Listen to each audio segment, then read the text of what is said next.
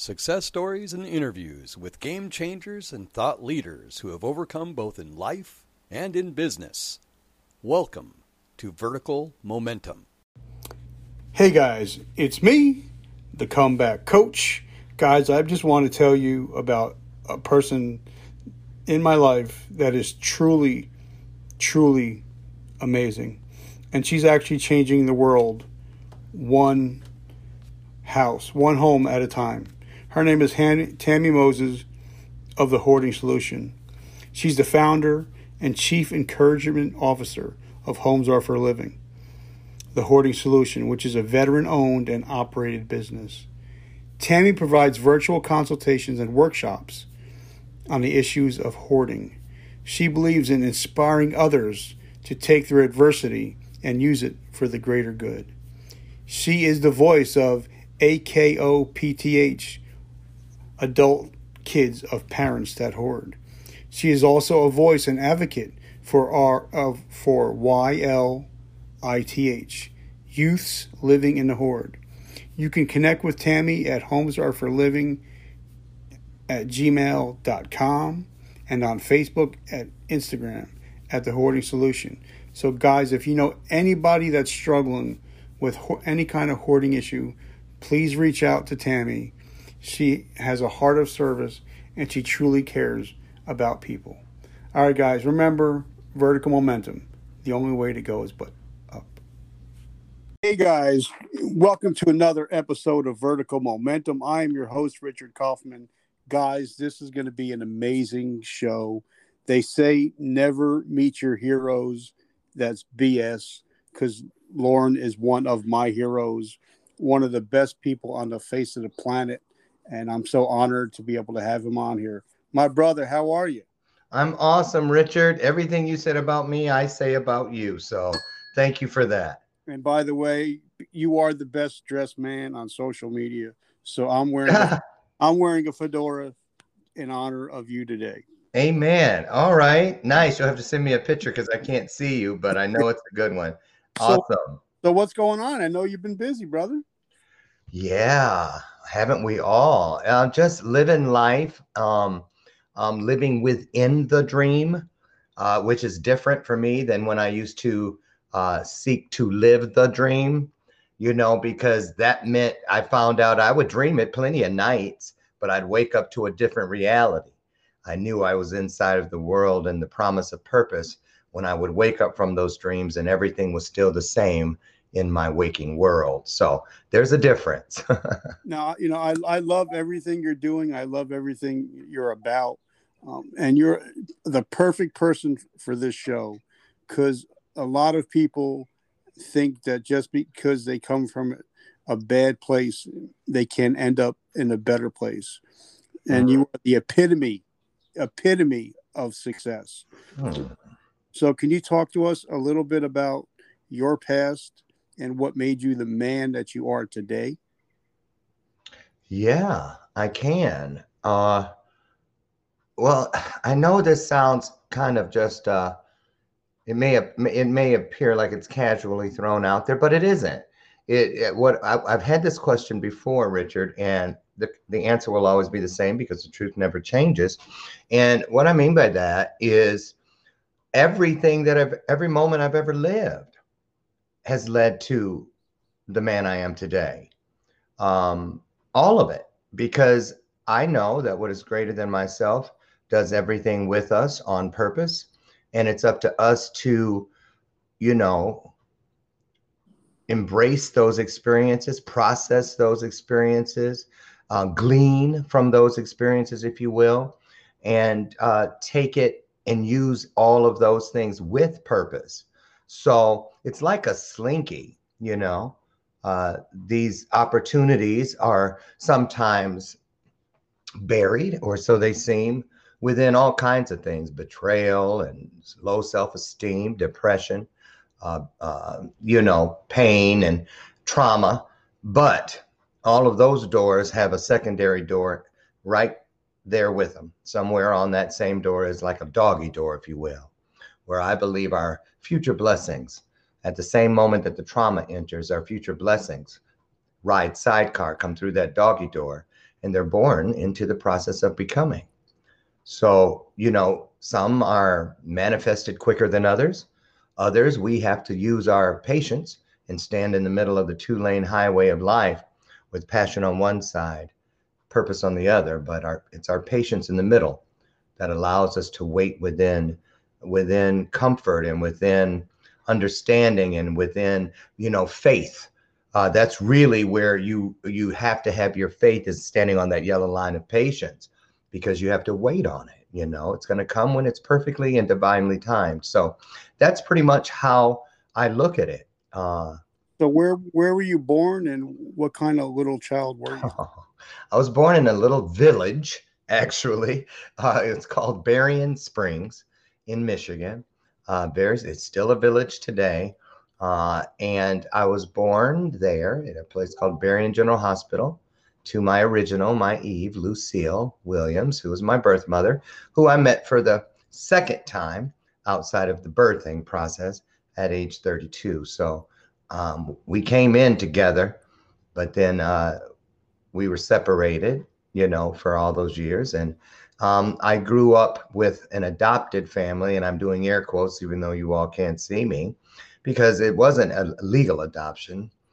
Uh, I was referred to as a backdoor deal between two African American women in 1962. So um, that's where it all began.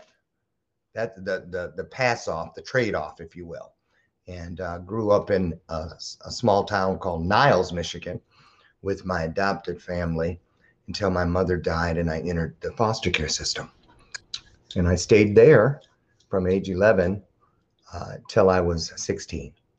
Now, you know, I used to be a, a I, I guess they would call them an emergency foster parent. Mm-hmm. You know, had to go all the classes and all that good stuff. But it's amazing how you know children in foster care system, you know, they, they'll keep everything within like with a bag because they, they don't know if they got to be on the, within 30 minutes. Yeah, oftentimes that's a trash bag. Yeah. Yep. Yeah. Yeah. That's a true thing. That really happens. So Still how today. it, so how was it, you know, making friends and uh, building relationships when you're always on the move? Well, you know, that's a great question. Making friends. Well, I had two things going on for me, uh, which a lot of the kids did not.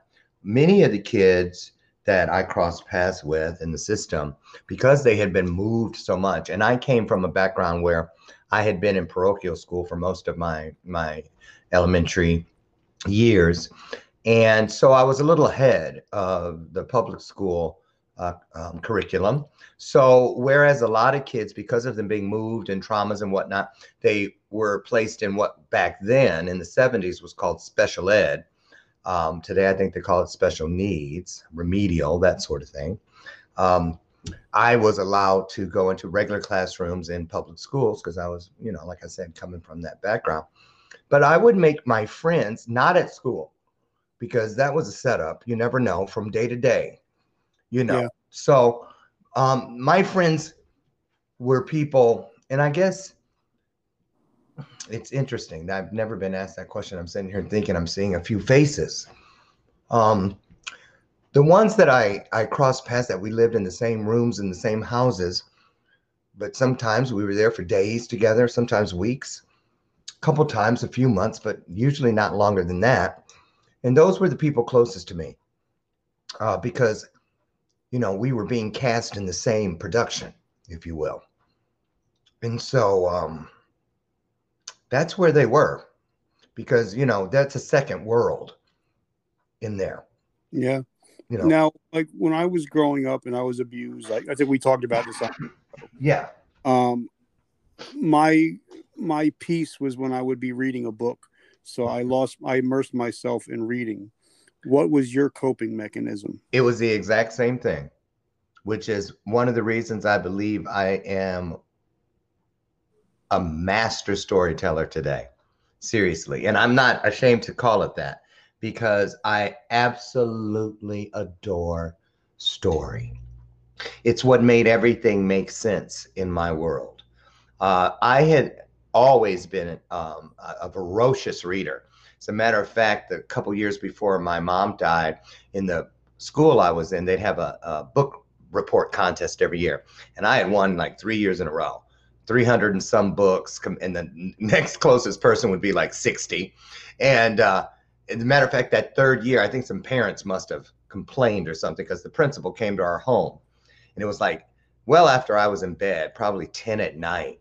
And I heard the doorbell and I heard them out there. I could, couldn't really ascertain what they were saying, but I knew it was about me. So I cracked my door and I saw my principal standing there, who was also my teacher because his wife and he were the only two teachers in the school. So in one room, which was his, there was uh, fifth, sixth, seventh, and eighth grade. And in the wife's class, it was first, second, third, and fourth. There was no kindergarten at that school. So anyway, and he said, "Well, I've had a couple calls, and you know, could is is my, my name back then was Larry. That's the name I had, which wasn't legal, but it was all I knew until after she died and the state got involved and they said you're really lauren. So anyway so he was like uh, you know how does larry find the time to read this many books? And my mom i saw her point towards the door to my room and she beckoned him with her hand and i ran and dove in the bed to go back to what i was doing which was under the covers with a flashlight reading a book and i'll never it was a hardy boys mystery that night because they he asked to look at the book and I had been reading the entire series. So, you know, he knew the order. So that's all he needed. He saw that he knew what my last book report was, and he saw what I was reading, and he saw the books in my room. So that was the end of that. But I always, because in my adopted family, in both of my families, adopted and biological, I'm the youngest. But no one was at home when my mom died, living at home but myself and her. And so, you know, books were always a place to experience. I want to go to that island. I want to play with the Lost Boys. I want to, you know, and so I would go there. And it served me well because the moment the trauma began inside, which was the very first night of foster care, um, two things happened. First, um, what is greater than provided me a safe space within my spiritual world and my mental world. It was in my mind, it was a room and I could go to that room and I would narrate to myself while there. It was the place where I would go when the trauma began to protect me from whatever it was protecting me from. I didn't create it, it was created for me. So I believe that my experience through reading and using my imagination was what really allowed me the free will to allow what is greater than me to provide that safe space for me, if that makes any sense. Oh, it makes a lot of sense. Um, because I remember when I, I was being abused, you know, I used to go in my my my closet and cry and mm-hmm. just read. Um, but you know, I'm going to ask you because there's a book that really changed my life and mm-hmm. helped me be the man I am today. Um, okay. It was a book called "A Child Called It," and it was about uh, you know abuse. But now, what was the one book that would you say was uh, life changing for you? As a child or as an adult? Well, as a child, and then we'll get get into the adult. What was the one book that you always was that was your one go to? Oh boy, great question. Because there were so there were hundreds, absolute hundreds. I would have to say my favorite book from childhood. Hmm, man. I don't think anyone's ever asked me that before. See, that's why they call me the male Oprah. Yeah. Yeah, yeah I, I see why. uh, I would have to say that I know this is going to sound weird, but my favorite, and it wasn't just one book, it was their entire series. It was the Boxcar Children. Okay. I loved them because they they were orphans. You know, I was an orphan. They had they had adventures, not just experiences. And yeah. that's how I started. I pretended I was in my real world. I pretended I was an undercover kid, like an agent yeah. inside this secret dark world.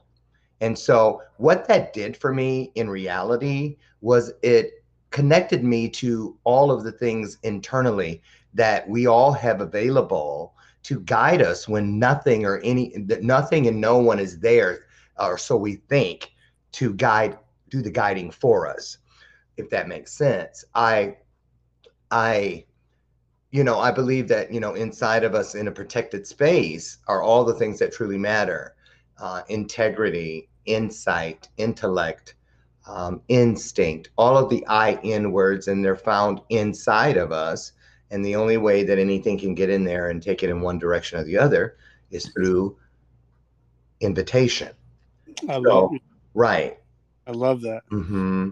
I interviewed a, a young lady. Her name was Annette Wittenberger. I think we know her. oh i do And i have her uh, hat on right now she's truly amazing. And um, we were talking about how she was abused as a little girl, and how when a person is abused at a younger age, they whatever they were at that point, either if they were very quiet, you know, they might become very outgoing and gregarious, or if they were outgoing at one point after their abuse, they kind of um, go into a shell. Um, after after your your issues, um, did you stay the same, or did you actually start, you know, becoming more outgoing after that? Hmm. I would have to say, well, not right off the bat. Eh, Off the bat, you know, the first time or two, I don't think I even understood what was happening. Please remember, you know, it was like seven, maybe eight days after we buried my mother, the one only one I had ever known. And I was raised, I might add, in a Seventh day Adventist home. So, very strict religious background with a lot of fear based things implanted within it, ingrained within it, the doctrine and whatnot. And I was struggling more with, believe it or not, not the abuse, the sexual abuse that had started so soon, because I didn't even know that existed in the world. Honestly, I, I did not know until that first night when the three boys who shared the room with me, we got locked in at 8 p.m.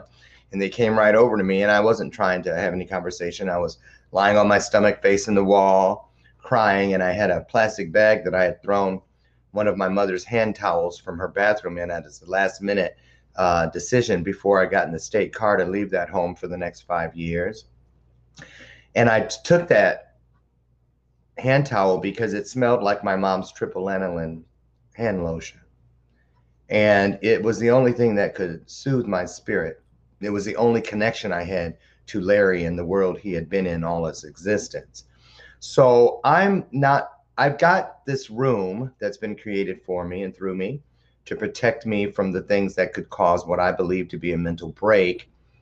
But at the same time, while that's going on, I am I am convincing myself how to use these experiences as a study.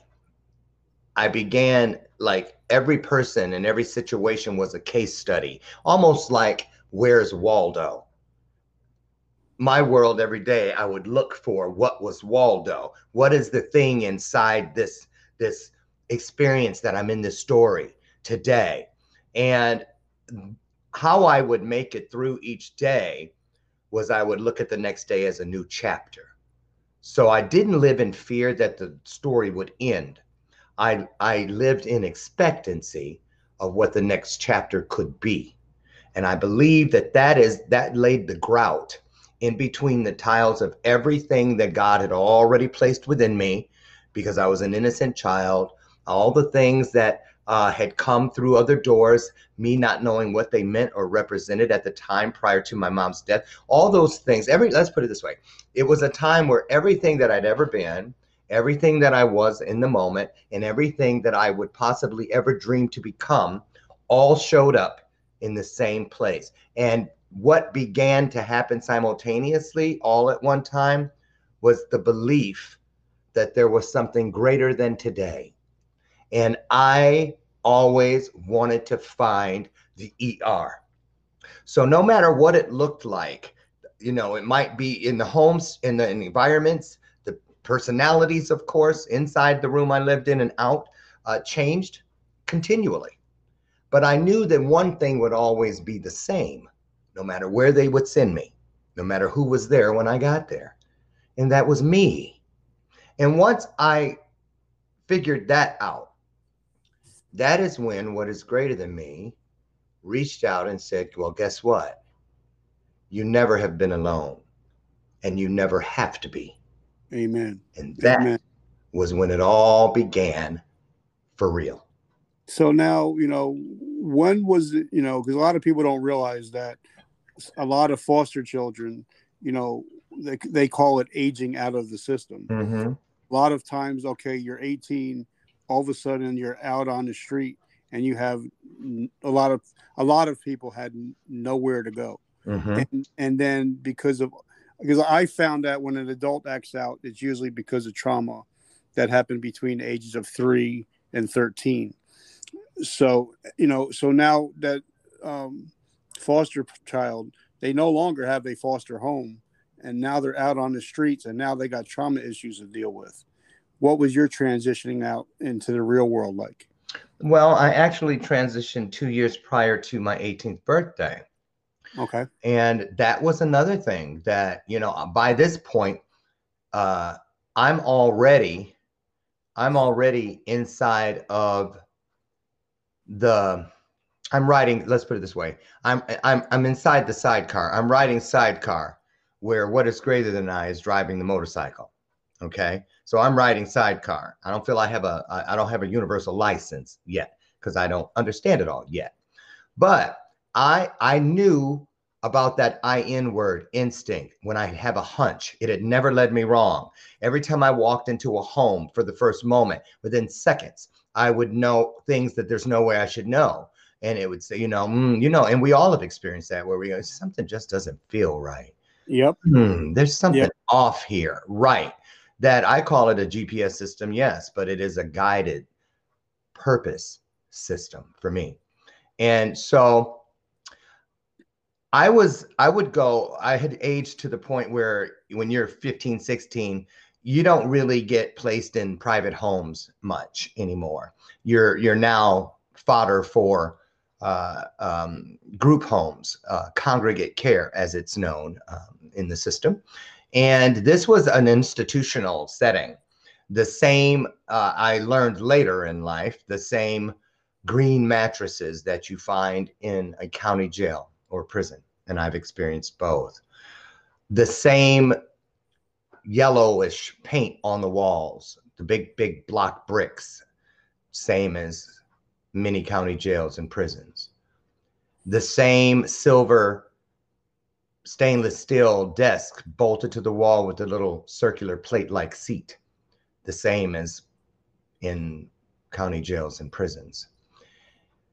And in, even down to the door and the window, or the window and the door, excuse me, where the staff, which is the same all the way through, can look in and check to make sure you're in your room. The only thing that wasn't like those other the, the latter two jails and prisons was that we didn't get locked in. Now there were lots of homes, private homes before where we would get locked into the room at a certain time and you know, a couple of them had buckets and things like that in the room in case you had to use the restroom during the night.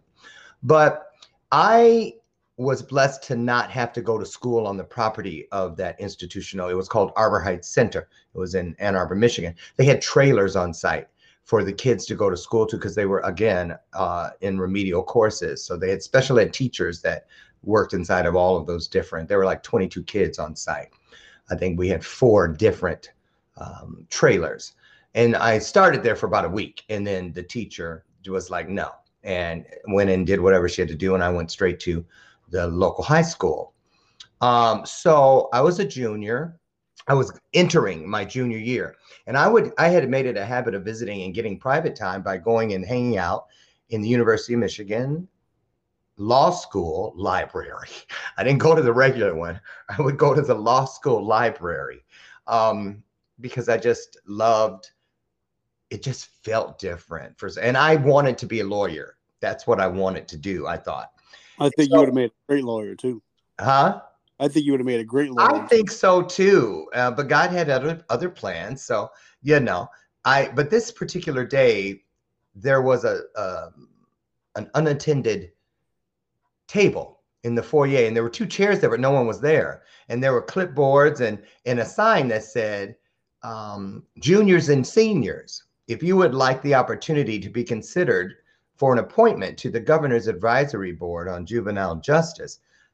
fill out this application and, and submit a 5,000 word essay on why you feel you have something to say. And so I took it, I wrote the essay, and I mailed it in. And um, they just asked, What year are you in school on it, junior or senior? And I, I'm going to be a junior in Huron, at Huron High School. So I checked the box, mailed it in. Two months later, I get this big cylinder in the mail. And I pull it out, and it's like a gold seal proclamation uh, with the governor's and uh, signature, and it said, "You know, you have been appointed to the governor's advisory board on juvenile justice." And then, then the next day came a packet with uh, tickets and and a, a train ticket to come to Lansing, Michigan, and all the hotel information and stuff. And so I went to that. I'll never forget. It was during the time in the 70s when the United States um, hockey team was playing in the Winter Olympics, and it was the Russia and the United States. It was a big deal, and I walked into the room, and they had one of those TVs on one of those carts, like they used to push to the front of the classroom, you know, and uh, plug it in. Those big TVs, and they were all watching that that match, that that hockey game and so no one even turned around. And there was only two chairs open at this point the one at the head of the table, closest to the door, and one right next to it to the left. Well, I sat to sat in the one at the end because there was nobody was in it. I didn't know. And uh, on the commercial, they all turned and looked, and they were like, they looked at me and they said, "Can we help you?" And I was like, "Yes." Am I in the right room? Is this the juvenile? This is the the you know um, governor's advisory board for juvenile justice? They said, "Yeah, but who are you?" And I told them who I was, and they go, well, you're a junior or is it no? They said, What year are you in school? I said, I'm gonna be a junior. And they said, Wow, how old are you? I said, I'm 15. I'll be 16 uh, in a few weeks on the 4th of July.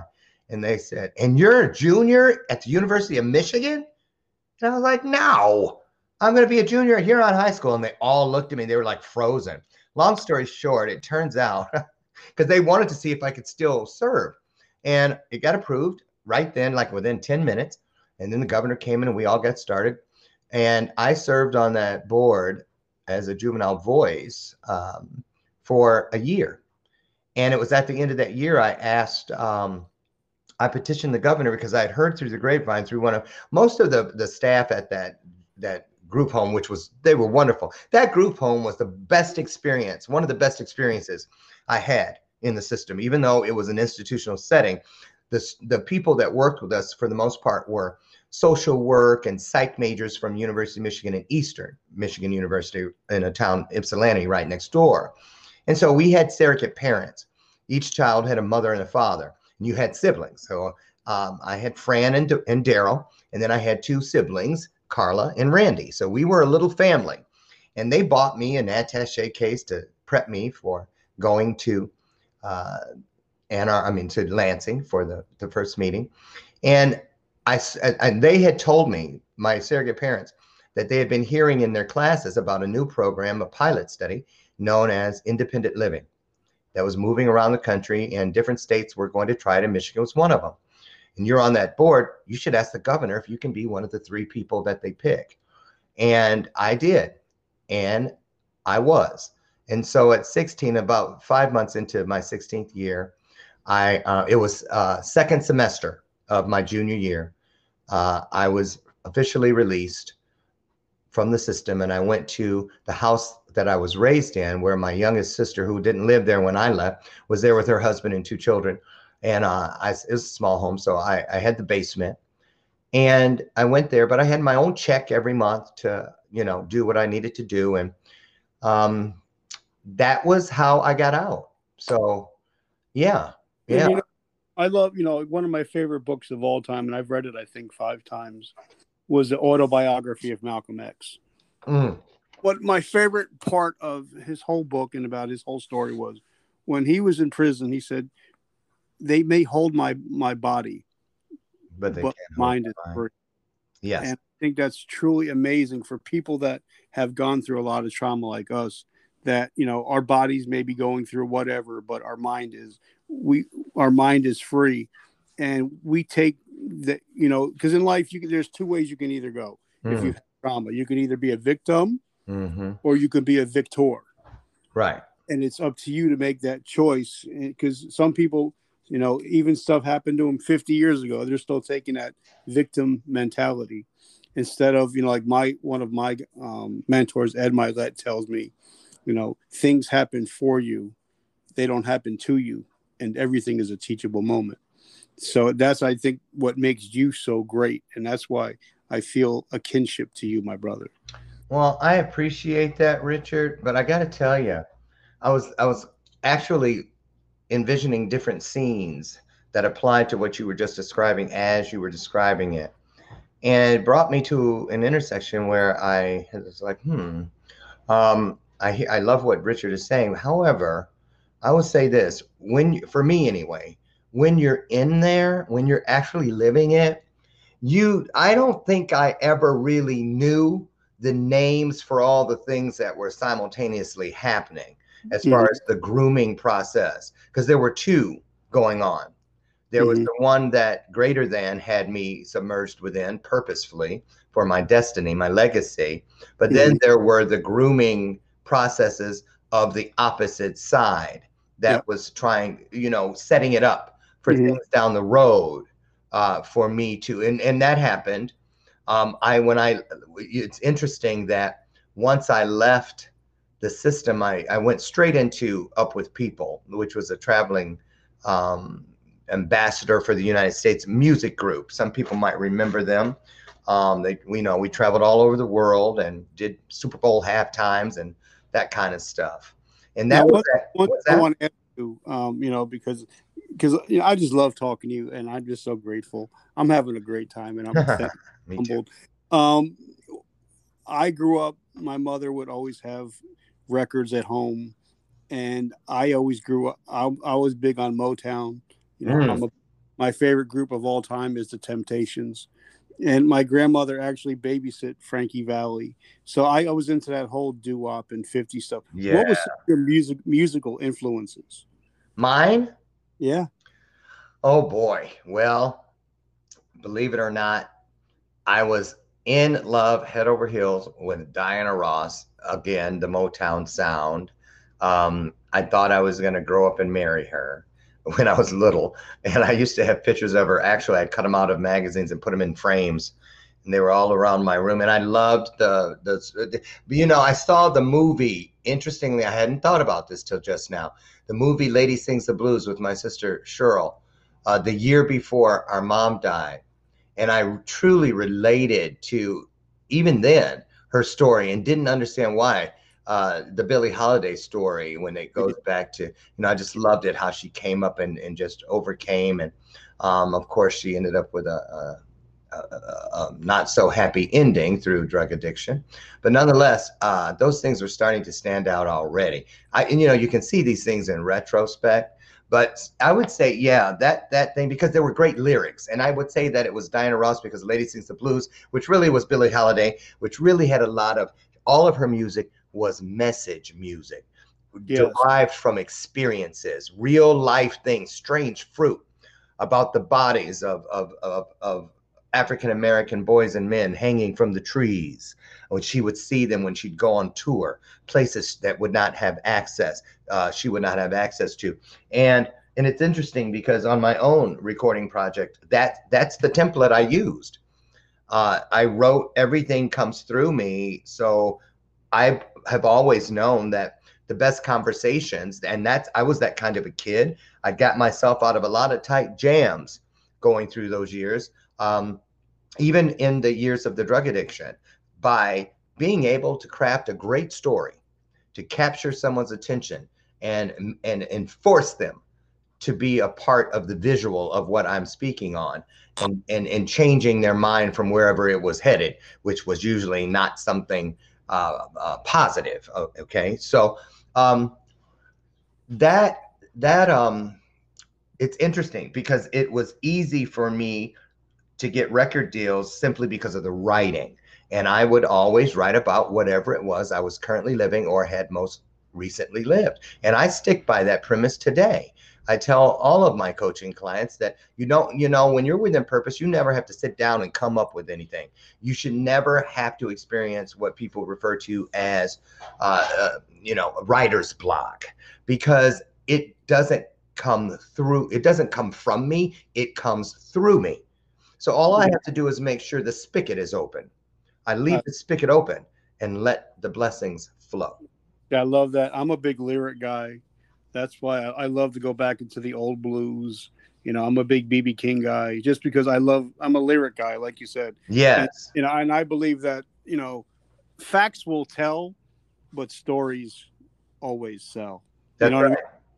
So then, talk to us about traveling around the world with this musical group.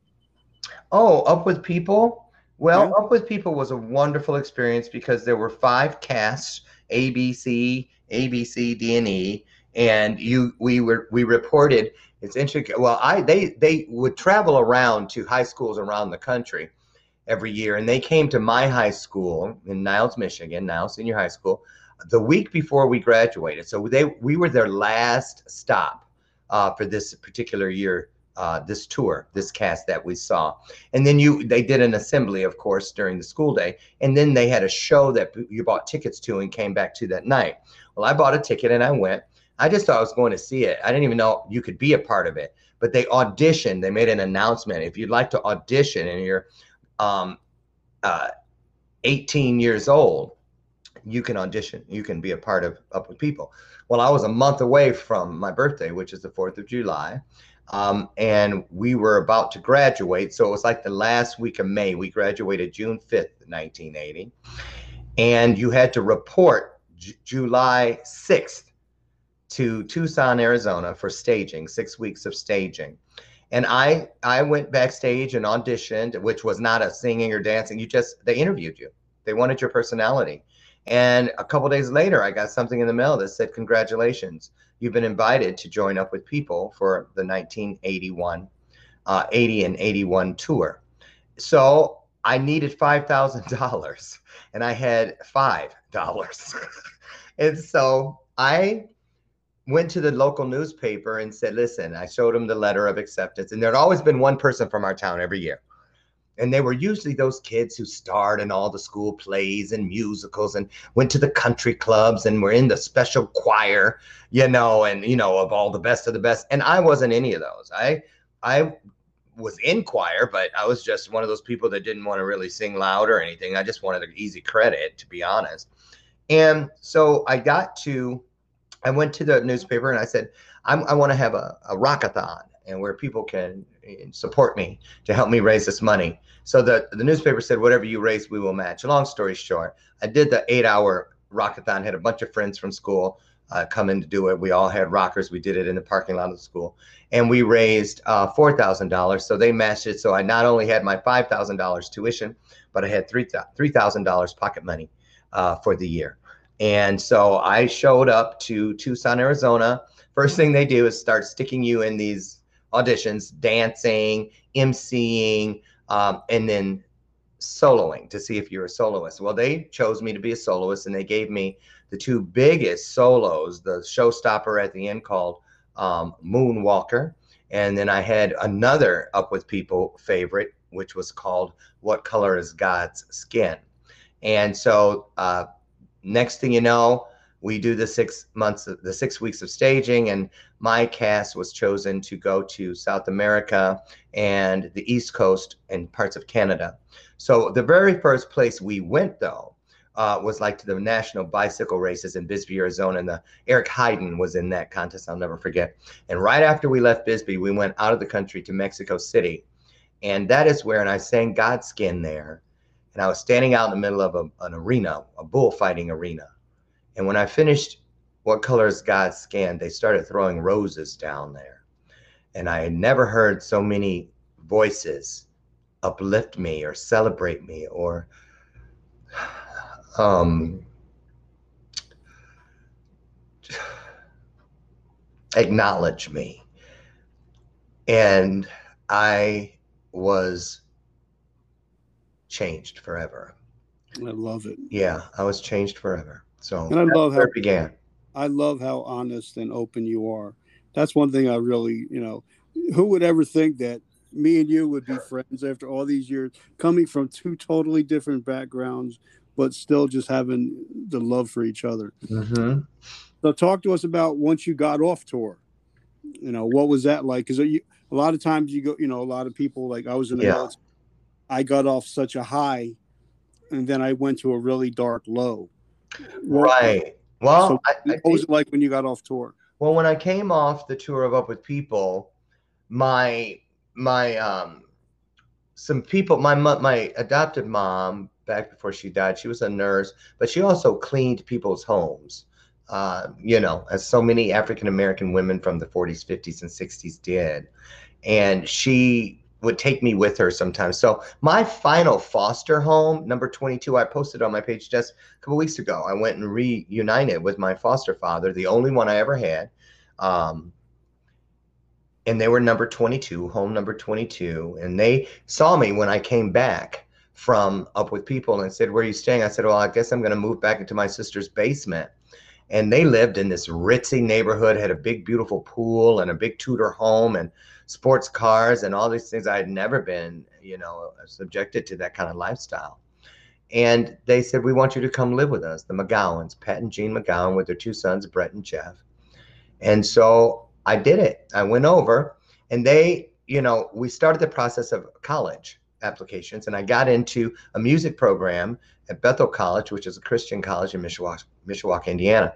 Because I had secretly had a dream all my life of becoming an Oral Roberts singer at ORU. I used to watch them on Sunday mornings. Something good is going to happen to you.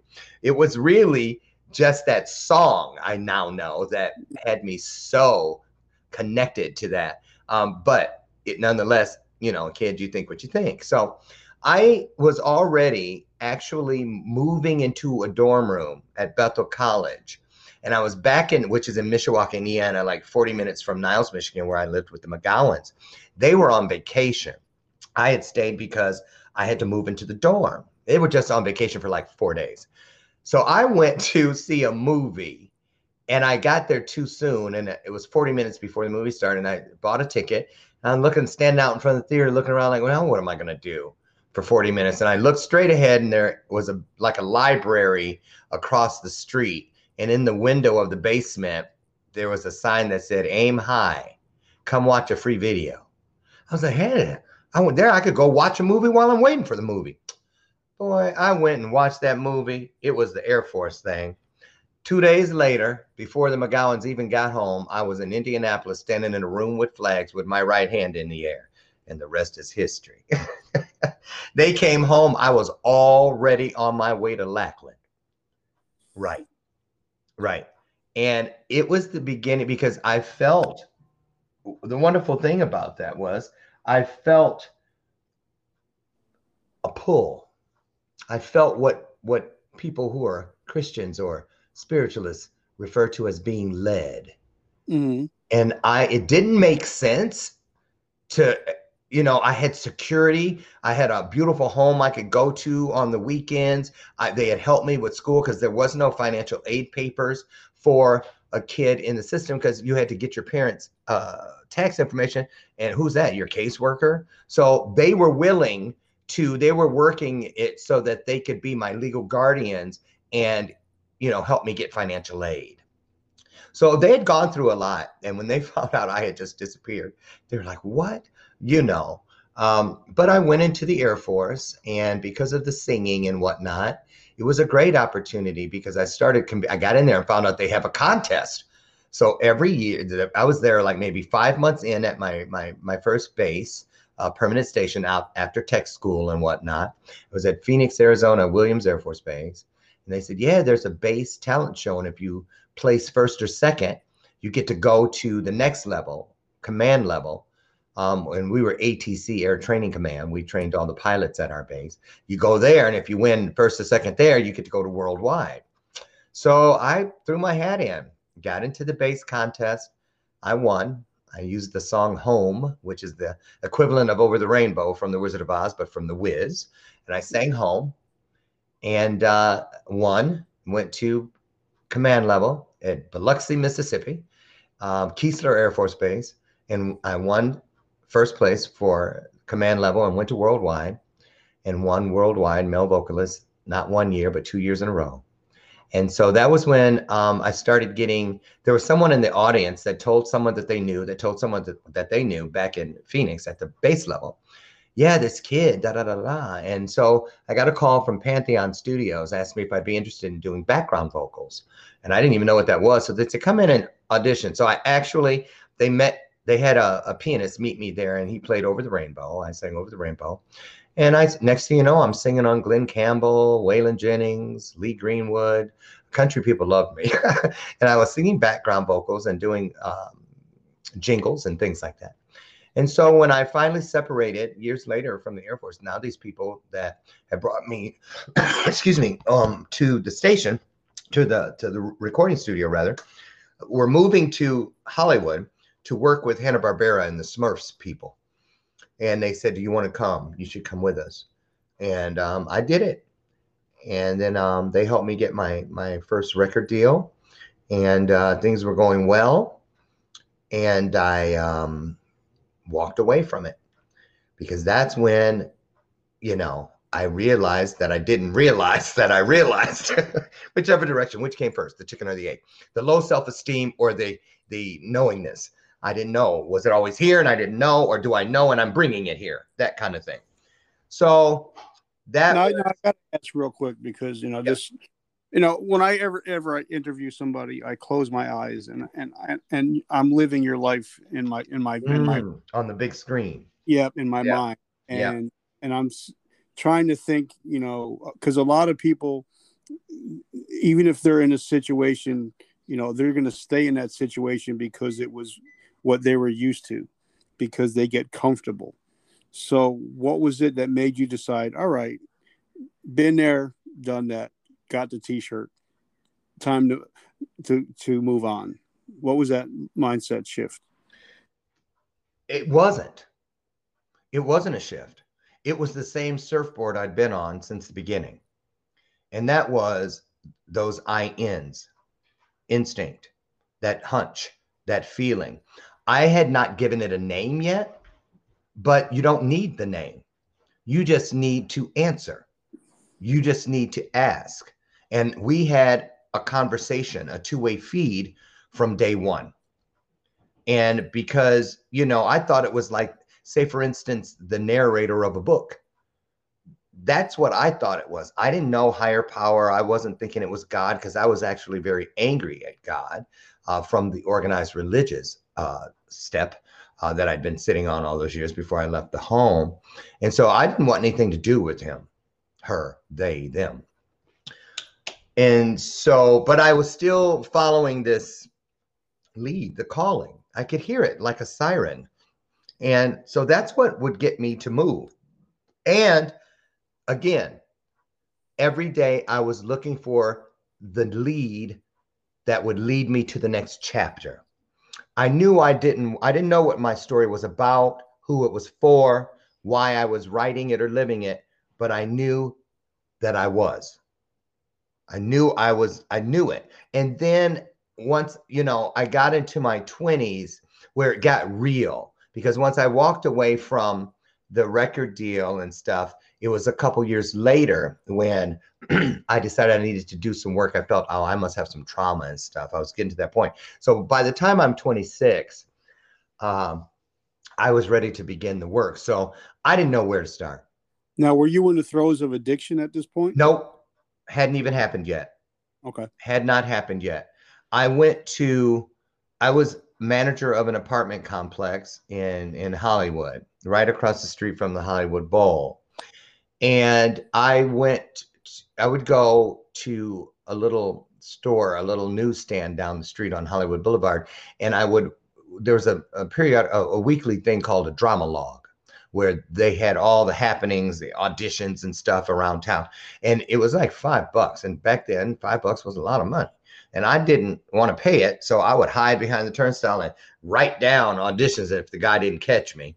And I was looking in there for auditions and I saw a little bitty tiny ad, the smallest, smallest ad ever. And it just blew up.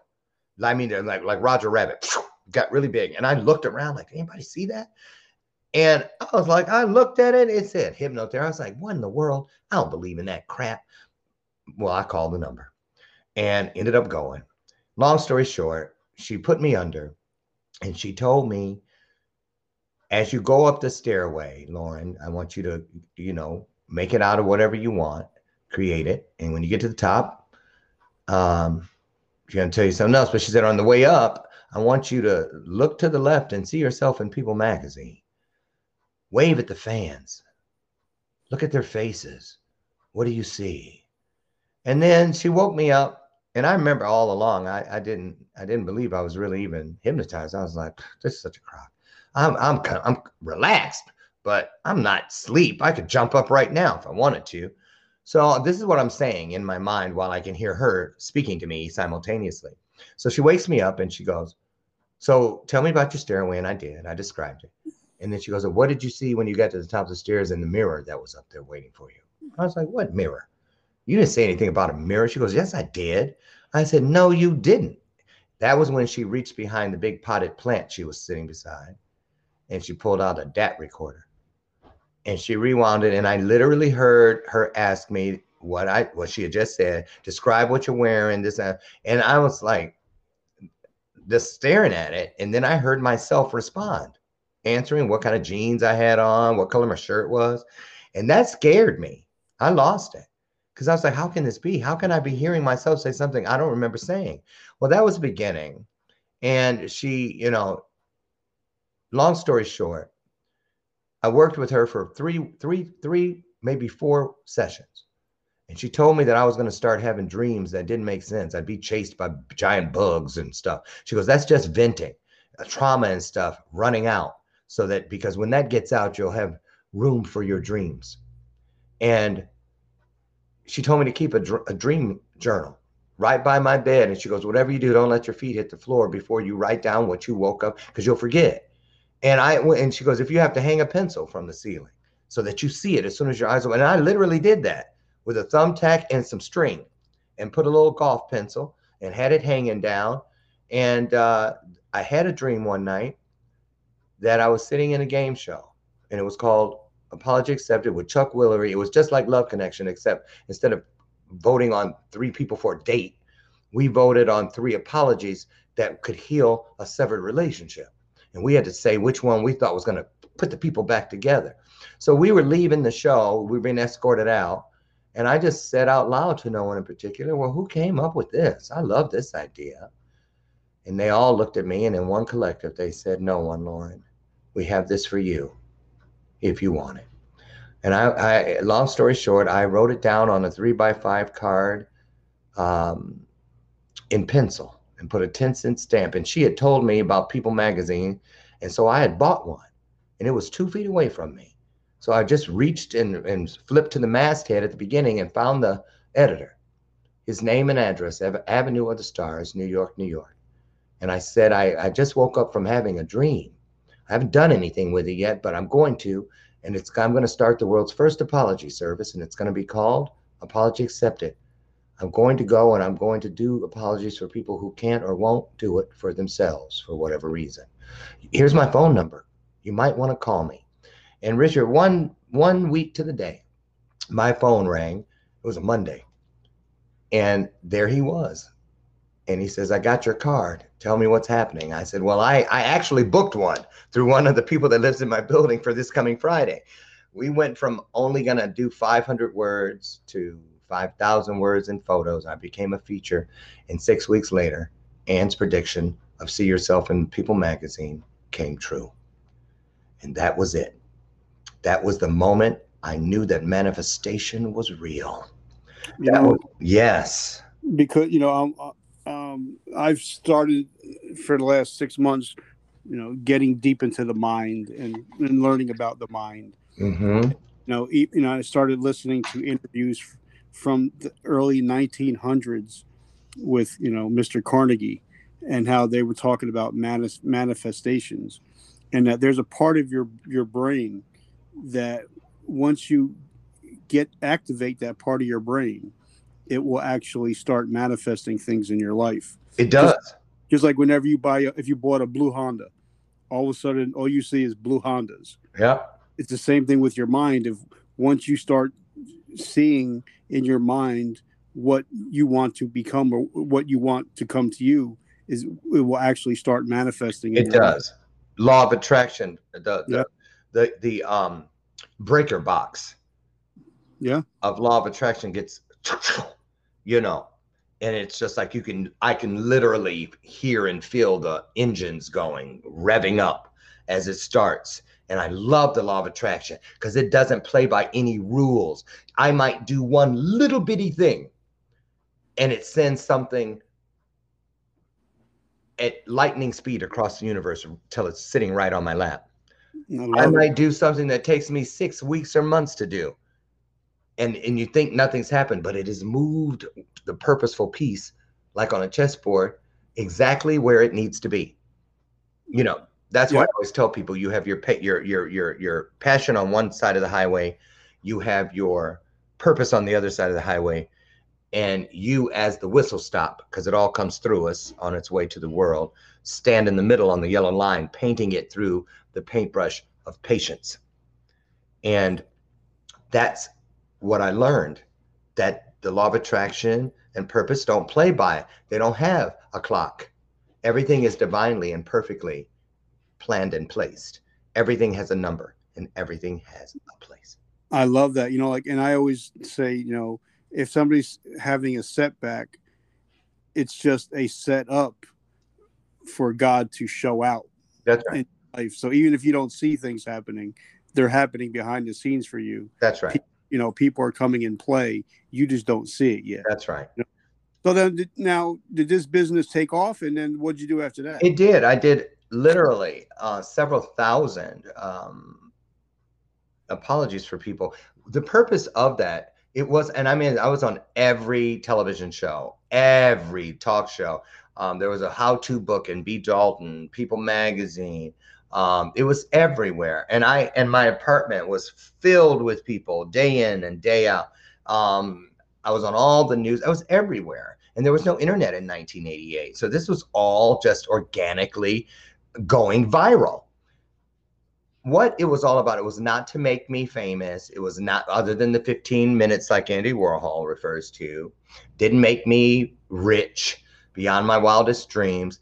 But what it did was it taught me the power of forgiveness because I was able to watch it as a third party over and over and over. I literally would watch the I would watch the auras change color and vibration, um, go from dim and weak to bright and powerful right before my eyes as I would deliver the apology through story. And the way I'll never forget, I was like, how am I supposed to do this? How do I apologize for people that I don't know? And I heard what is greater than tell me it is within their stories.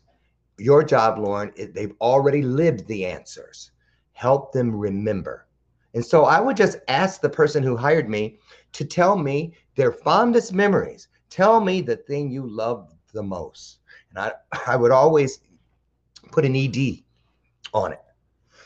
Excuse me, because a lot of them didn't feel like they loved that person like they did before because they're not getting it, it's not being reciprocated. So I was instructed to always take them back and put the ED on it. And and I learned that in order why that was so important because it was teaching me what I was going to need to do. So it used my own theory.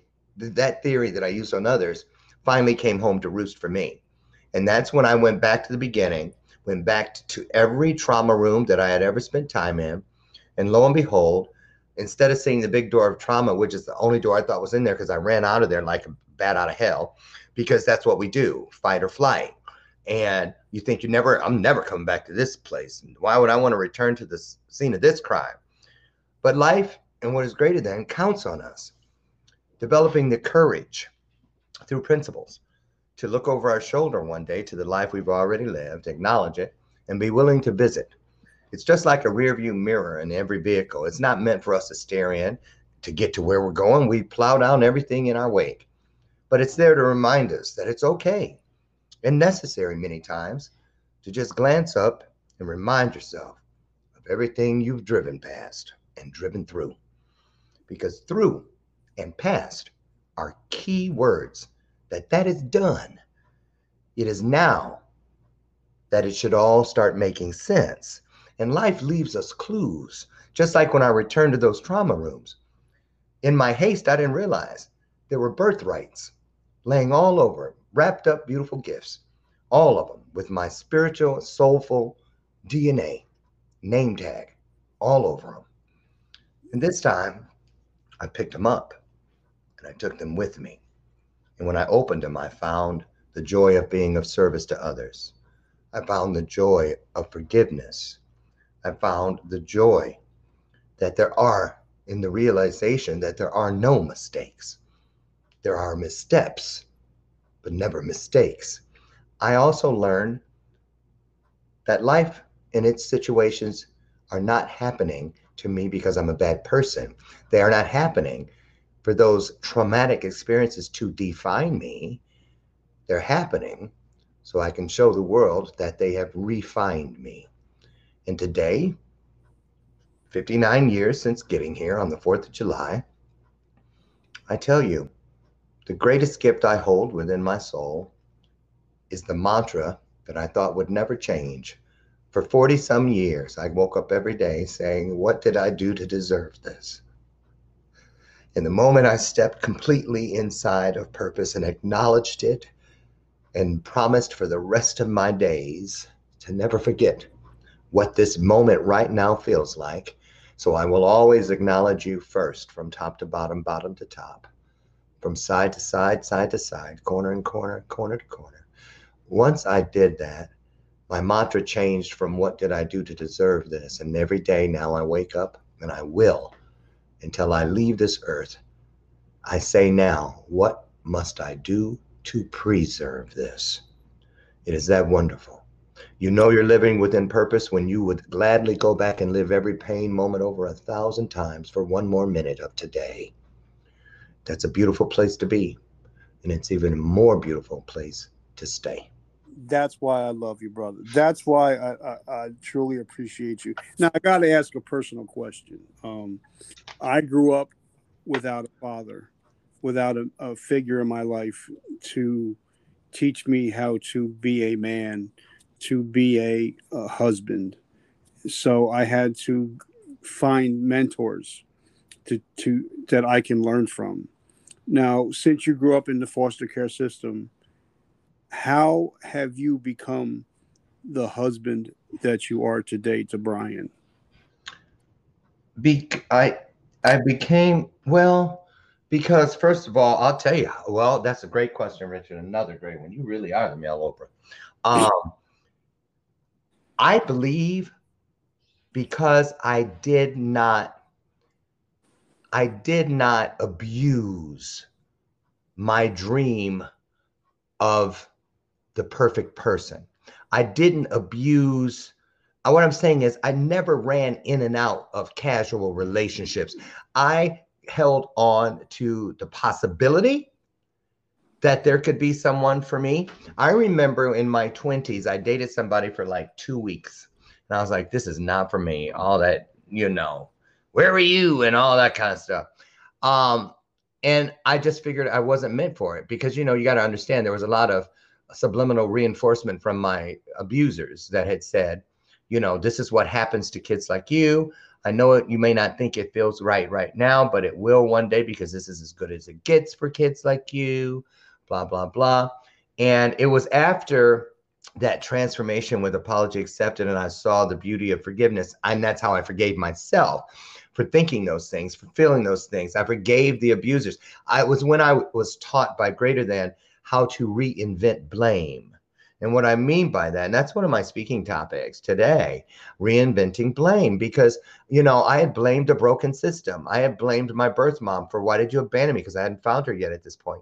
Um, but today, I don't blame a broken system for anything bad. I blame them for giving me and grooming me for the voice that put me before Congress to testify on better congregate care, better foster care reform.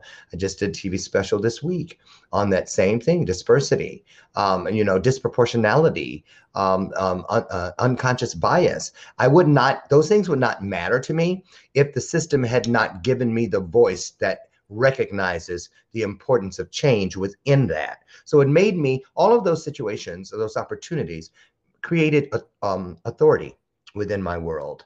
And so even the abusers telling me, you know, and I'm glad they did what they did because you got to remember this is the 80s. AIDS was running rampant, killing people. I had peers who were dying at alarming rates because they were looking for love, just like me, but they were looking in all the wrong places called one night stands, back rooms, bushes, whatever the case may be. Wasn't that old country song, Looking for Love in All the Wrong Places? Yeah, exactly right. So I remember at 22, after that one time I dated, I looked up and I said, you know what? God, I'm going to make a deal with you. I will work on becoming the best version of me instead of looking for Mr. Right. I'm going to be, I'm going to work on becoming Mr. Right. So I would rather spend the last five minutes of my life with my everything than an entire life with just anything. And then around 40, I remember I stood outside one day and I looked up and I was like, You took me seriously? You know, come on now. It's been 20 some years send me somebody. And and i waited. And then when the day happened and i must have been prepared because i looked up and my everything was two feet in front of me with a golden aura. Seriously. Just above him. And i told him that day i don't know what this means but i know one thing for sure for sure. I cannot let you leave without telling you that i believe you are my everything and I am going to pursue you. And we have rarely been apart since that moment. I, I, love it. I love it. And I, I remember the day when you guys got married. I was celebrating with you. You um, were? Oh, of course. Of course. I celebrate my friends. You know that? That was the greatest day of my life. It really was. So now talk to us about what you're doing today. And because of course, you know, I love your your podcast, Bathroom Moments. I love it. Been, what did you been, call it? Oh, I, I, can't. I can't remember the name of it. So did you I'm just say bathroom? bathrobe moments. Hey, I got a traumatic brain injury. You got to. You're not the first. Trust me. I, I literally had a guest once that was he wasn't on the toilet, but he, he wasn't using it, but he was sitting there you know, with the lid down. And I was like, why is it echo? Wait a minute. Is that a towel rack behind you? Are you in the bathroom? Yeah. He goes, well, isn't it bathroom moments? I was like, dude. So anyway, you're not the first, Richard. So, so talk to us about what you're doing and how we can support your mission. I'm going to start with the second half of that. I love that question because I love giving this answer. You can support my mission by continuing your mission you can support my mission by supporting someone else's mission. I treat what I do, I treat what you do, I treat, I look at what we all do as if it were, which it is, a modern day stone soup experience. We all have something to throw into that pot that sits in the middle of the town square. Doesn't matter if you've got a flock of chickens to contribute because you're so far ahead economically and success wise than most, or you may just have in your trash can the, the, the shell that the pea pods used to be in. Bring them. I don't care. We can use them as a garnish. But bring what you have. We've been instructed to come as we are. And so that means that we all have something. If we all bring something and put it in that community pot, a little bit of something will always prevail over a whole lot of nothing. And so it, you know, when people see that there is value within all of us, um, that's what I love to tell people to do when they go, well, how can I, what can we do for you? How can we be of service to you? By doing what you're doing, because the law of attraction, couldn't have brought us together if you weren't doing what you were supposed to do. I want you to meet that next person who is seeking you and you are seeking them. I want, you know, and, and it's like a slinky. It's, you know, it, the slinky works because there's weight, the weight distribution at each end of the coil. How that's why it does head over heels and keeps moving, you see. And, and it's not about moving up. A slinky can't go up a stairway it can only go down. And so I look at it as passing it down. You know, down was a word that I used in a negative fashion for most of my life. But once the slinky download came, it changed it all for me because the only way the slinky can go head over heels, the weight represents the purpose. That weight was placed right there on each end on purpose. It was the only way that thing could work. And so what I love about it is I don't have when I said earlier about you don't have to come up with anything. You don't have to, you know, you just if you do your best, like the four agreements request, you do your best, whatever, it's going to send the back end of that slinky into what is next for us. In the law of attraction, all of it comes together. So really, I truly mean that to all of you and to you, Richard. That's what you can do keep doing what you've been doing because it must be right because here we are fulfilling a promise the promise where two or more come together wonderful things will happen.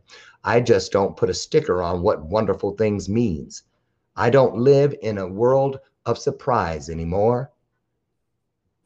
I remember the day god said to me lauren it's time to stop being surprised by my blessings and I was like, well, how can I not be surprised? He goes, are you surprised when Amazon Prime sends you an alert and says that shirt you ordered is going to be delivered Thursday by nine o'clock? It'll be on your stoop.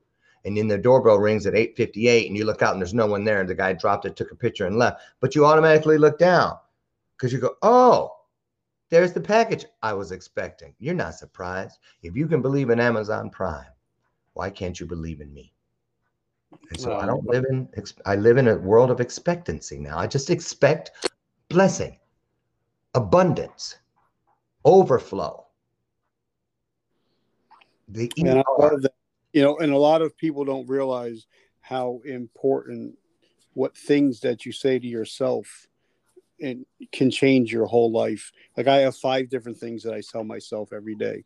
You know, it was taught taught to me by Mr. Um, Andrew Carnegie. Mm-hmm. But I think that a lot of people don't have a lot of that positive self talk and then they wonder why they're not getting blessings because they're they're they're not expecting the blessing you know what i mean right and it's interesting that you say that i remember well that's a difficult thing for a lot of people richard when you say self-talk because it's i always use this example if you remember the first time you heard yourself on a recording right? Like a cassette when you were a kid or something. You're like, oh my God, I don't sound like that because we sound different inside. I still feel that way when I hear myself on a recording. See? And and and and that I remember when that was the case, and that's how it is. It was for me with that self talk. I didn't. I couldn't ascertain is that me, or is that something else talking through me but it has no. It, if it was to go Lauren, I, you knows I'm gonna have a heart attack. Because I told God that once during a suicide attempt. I'm gonna give you one more year. I'm gonna come down off this roof, but I'm gonna give it one more year. And you need to, if you're who you say you are, then then figure out how to get to me in a way that I could never say, well, that could have happened to anybody. And that's how it led me to the the ad in the in the newsstand that blew up, which led me to Ann, which led me to People Magazine, which led me to Legacy. It took one time. Yep. You know, and you know why it only takes one time purpose? Because it's the truth. And the truth is the only thing in the universe that never changes and will never change on me, on us. So if you heard the truth and you know it, because the truth is the only thing that has a ring to it. Did it have a ring? That's that hunch then you don't need to hear it a thousand times. It's going to be the same thing. If you you're going to hear the ring when you're ready to hear the ring. So I now listen for the ring of truth. If it doesn't have the ring, I leave it alone. And you know where I find that? What door I go through to find to to turn my ears up, my my my soul up to hear the ring because it comes in different decibels. I do it through the question mark. See, I used to be afraid of the question marks. What's in there? Who is that? What's that sound? Where am I at? Uh, all the question marks. And then one day, I had to download I am the question mark. It is through me that you find all answers. If I don't see the question in something, it means it's a setup. It means that I already think I know everything. If I don't hear a question in something, then there what is what what's the reason going in there? There's nothing to learn. There's no new knowledge to gain. So if I don't see the question mark, I leave it alone because when I see the question mark, I know that God is in it because that's why I need him to answer the question. He's smarter than me, he's greater than me, he knows more than me. He, they, them, whatever you ascribe to. But don't be afraid of the question marks because that's how you end up never questioning the truth or yourself. The whole truth, nothing but the truth. So help you who? Exactly. Yeah. And I love that. And you know, I was talking to a billionaire, and I said, "What's the difference between a rich person and a poor person?" He says, "It's the questions that they ask." Yeah. And that that was a life changer. So my last question that I have, I ask everybody, and I love, and I get a ask a thousand people, I get a thousand different answers. you know, we live in a crazy world. We're still in a uh, COVID world. Yeah. Um, uh, you know, here in New Jersey, a lot of parents lost their jobs, so we got parents driving Uber, da- you know, DoorDash. Oh yeah and we got grandparents homeschooling kids. So if I ask the average American to do something in seven days, they're never going to get to it. But if I ask somebody that's struggling to do something in the next 24 hours, they're more likely to take that step. So if there's somebody struggling out there in their life today, what can they do in the next 24 hours to get some help? Some help. It depends on what that word means to them. You I would say, you know, to get some help, you have to be completely open. You yes. have to know and trust where you're asking for help. So for me, that is greater than, and I'll put it this way the easiest thing I've ever done, the easiest decision and the best decision I've ever made was when I decided, when I got to the point where my understanding, my dis- discernment ended. I had reached the limit of my knowledge. I then turn to what is greater than, and I say four words, and four words only Thy will be done.